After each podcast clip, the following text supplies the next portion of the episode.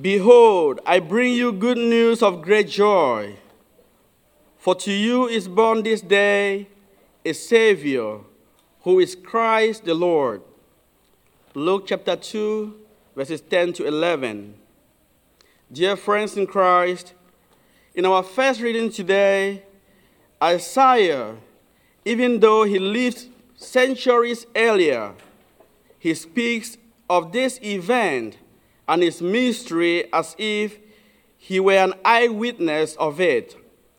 He says in chapter 9, For a child is born to us, a son is given us, upon his shoulder dominion rests. They name him Wonder Counselor, God Hero, Father forever, Prince of Peace. This child that Isaiah speaks of is born to us today. He is a son of God, not made, but eternally begotten of one being with the Father. God from God, light from light, true God from true God. He is the Word, through whom all things were made.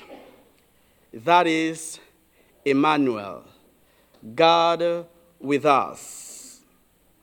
St. Paul, in our second reading this evening, dear friends, tells us, Beloved, the grace of God has appeared, saving all and training us to reject one, to reject the godless ways, and two, to reject the worldly desires that lure us into forgetting about God. Two things. He asks us and trains us to reject the godless ways and the worldly desires. Why? Because he wants us to live temperately, justly, and devoutly in this age, especially in this age. Why so? Because the world today is trying to pull us out of whatever is godly, whatever is just. The world is luring us to forget about our Creator. Reason why you will hear so many people talk about, I don't care about what people say. I am not religious, I'm spiritual. We live in a world where you will hear a young person will say, No God, no parent, no religion, nobody except me. Parents, don't give up the fight. Don't give up the fight.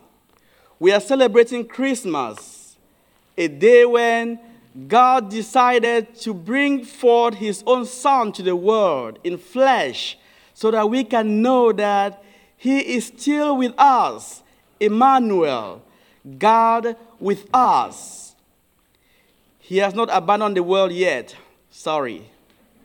He is still in charge. He is still present, especially today. He is with us. He will be with us. He will never abandon us.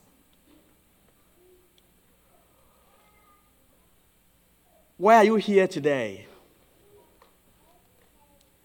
Were you invited by your family by your, your girlfriend's parents, by your girlfriend? Are you here just because after this you will have a sumptuous dinner? Were you here this morning or yesterday or last week? Or is your first time here since last year, Christmas or Easter? Whatever the situation, you are here today. God has a message for you. He wants you to come closer to Him and experience His peace, and experience His mercy, and experience above everything else His joy. The joy of Christmas, because Jesus Christ is with us today. Amen. That is the joy of this day. You being here today is not an accident. God brought you here for that reason to hear His voice. Maybe your parents forced you to come here today, and you are here and you are wondering will this priest end soon? I will end. But before I do that, I have to do my duty so that at the end of the, ages, God will say, Father Maurice, I can't blame you. You did your job. it is your turn today to turn the gaze towards God and away from the world. It is a beautiful world, full with the good, the bad, and the ugly. Which do you choose? The good, the bad, or the ugly? The world has normalized so many things. And one of those is church doesn't matter anymore. Sit at home, pray with your God. Sit at home when you sin and confess your sin to God. Dear friends, I tell you this it's all lies. Okay? It's all lies. There is joy in being together here. There is joy in serving God. There is joy in being holy. There is joy in having God in your situation. God's got your back. God's got your back. The world will abandon you, but He will never abandon you. Merry Christmas to you all, and I wish to see you again next week. Amen.